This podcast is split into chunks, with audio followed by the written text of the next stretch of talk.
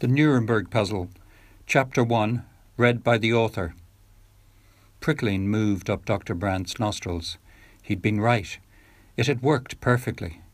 The plexiglass window was half an inch thick. No sound could be heard from the clean room beyond the glass. There wouldn't be much noise anyway. The ten year old boy lying on the stainless steel gurney was barely breathing, and the blood oozing from his orifices would create only the faintest dripping noise as it fell on the powder blue floor tiles. The boy had pulled at the leather straps holding him down when the doctor entered the room. As he'd stared owl eyed at Dr. Brandt, he'd whispered the only word in English he seemed to know Father, before the doctor gave him the injection. Dr. Brandt had whispered in the boy's ear. He wouldn't have understood the words, but he'd have understood the bedside tone. Orphans were easy to fool, and there were so many these days. You could take your pick.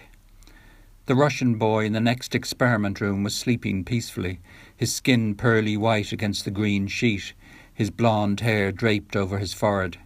The contrast with the boy in the other room was striking. The Syrian boy's hair was midnight black. Blood matting into it gave it a fiery sheen. He checked his watch again. It was well over three hours since the boys had been injected. The results were indisputable. Europe's future was assured. He walked to the end of the concrete passageway, pressed the switches to pump the air from both experiment rooms. Then he flipped the switches to turn the lights out behind him. He closed the steel door firmly. There would be no squeamishness. Dritten Malgluck, he whispered to himself. Third time lucky. He glanced again at his watch. The sweeping silver second hand crawled across the black face. It would take the pumps all of 60 seconds to extract the oxygen from the rooms. Death would come within another five minutes as the boy's lungs imploded. He walked to the glass door that separated the test facility from the production area. There was a lot of work to do.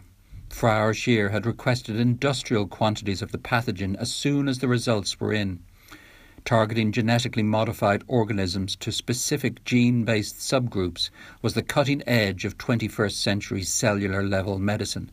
But he'd achieved it. From this day on, Europe could be inoculated against the flood of refugees infesting every city and town and village with ox stubborn violent stupidity. Mother Nature, with his gentle nudging, would do the clean-up work, and this time the solution would be final.